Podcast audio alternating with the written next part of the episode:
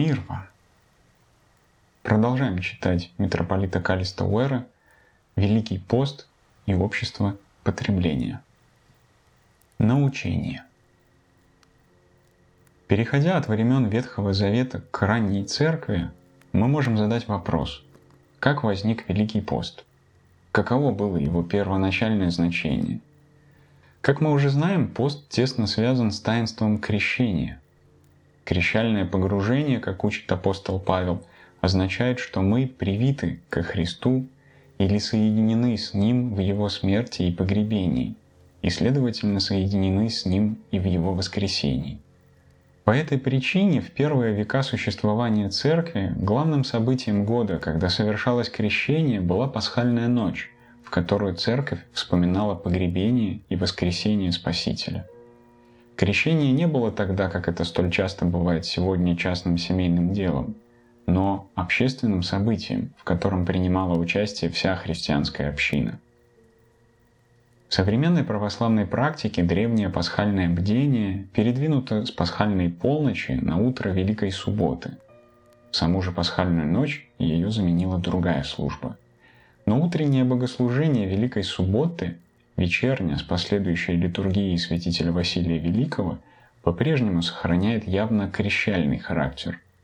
Она содержит 15 ветхозаветных чтений, из которых по крайней мере 4 символически связаны с крещением.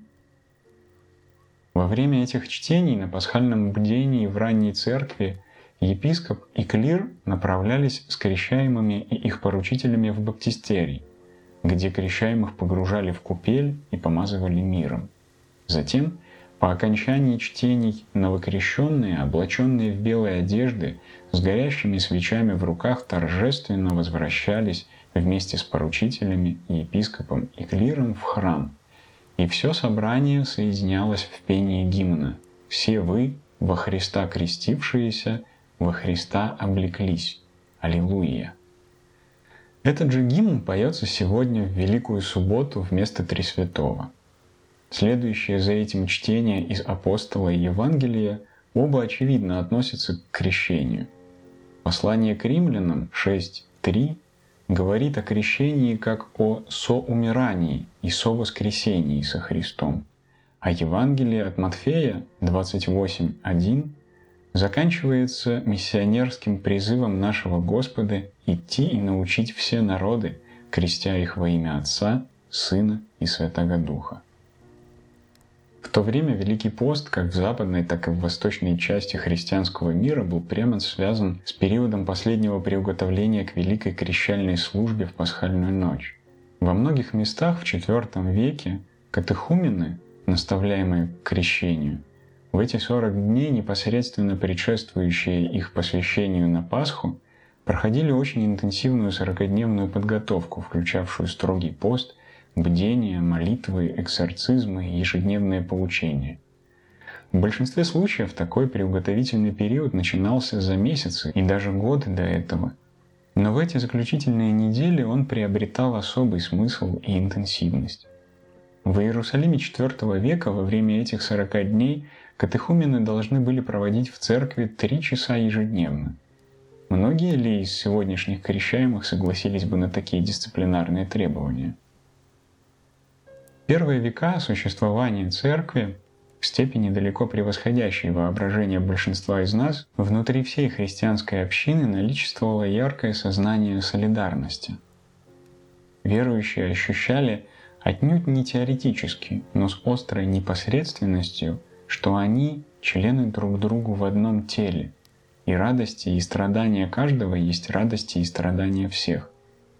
1 Коринфянам 12.26 Поэтому происходило так, что многие верные были непосредственно вовлечены в то, что делали катехумены. Они также хотели принимать участие в последнем периоде подготовки катехуменов, так что когда наступала пасхальная ночь, они могли обновить собственные крещальные обеты вместе с крещаемыми. Таким образом, вся община все больше и больше принимала участие в 40 днях поста, бдений, молитв, научений, которые проходили катехумены. Предпасхальные 40 дней ежегодно становились решающим событием в личном опыте каждого христианина. общим событием, временем духовного научения для общины в целом. Так и вышло, что первоначальный однодневный пост непосредственно перед Пасхой, практикуемый многими христианами II-III веков, в IV веке и в последующие века превратился в тот сорокодневный Великий пост, каким мы знаем его сегодня. Великий пост, следовательно, всегда имел основополагающую крещальную ориентацию, о чем мы часто забываем и что нам необходимо восстановить.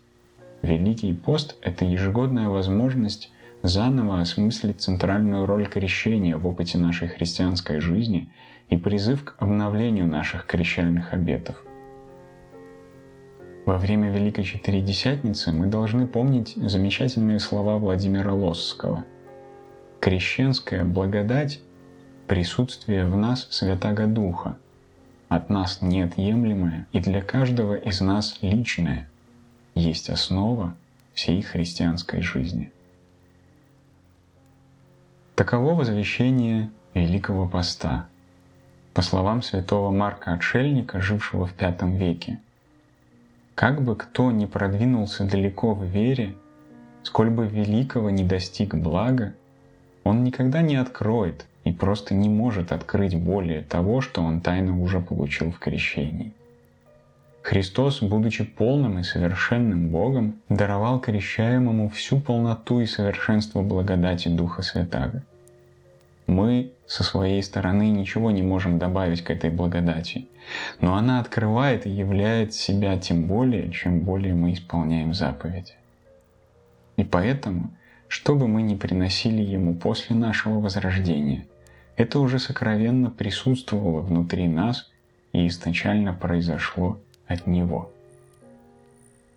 Таким образом, вглядываясь в истоки Великого Поста в ранней церкви, мы начинаем понимать, что пост — это не только праздник принесения десятины, возвращения времени Богу, но и равно и новое погружение в воды посвящения, когда мы возгреваем нашу верность Христу Крестителю. Это посвящение, которое подвигает нас явить не на словах, а на деле нашу укорененность в крещении как основании всей нашей христианской жизни. Это время самопознания — когда мы начинаем по-настоящему ощущать постоянное присутствие Христа и Святого Духа, которые таинственно или мистически пребывают в нашем сердце с момента крещения. Великий пост — это время задать себе вопрос апостола Павла. Разве не знаете, что вы — храм Божий, и Дух Божий живет в вас? 1 Коринфянам 3, 16. Пост — это время для каждого из нас стать тем, кто мы есть, богоносцами через крещение. В то же время Великий пост есть нечто большее. Обновляя обеты крещения, я должен также спросить себя, что я лично делаю, чтобы привести других к вере и крещению во Христа. Сегодня в большинстве наших церквей организованный катехуменат отсутствует. Почему это так? Почему в православных общинах так мало катехуменов? Где они? Ревнует ли о миссионерстве современная православная церковь? Говоря о миссионерстве, я, конечно, имею в виду не прозелитизм среди инославных христиан, но обращение неверующих. Более того, каждый из нас, клирик он или мирянин, должен видеть в благовествовании свою прямую обязанность. Что я делаю для проповеди Евангелия всем народам? На литургии прежде освященных даров, совершаемой по будням Великим постом, богослужении, в котором слышится множество крещальных обертонов, священник во время ветхозаветного чтения выходит с зажженной свечой в руках и затем возглашает «Свет Христов просвещает всех».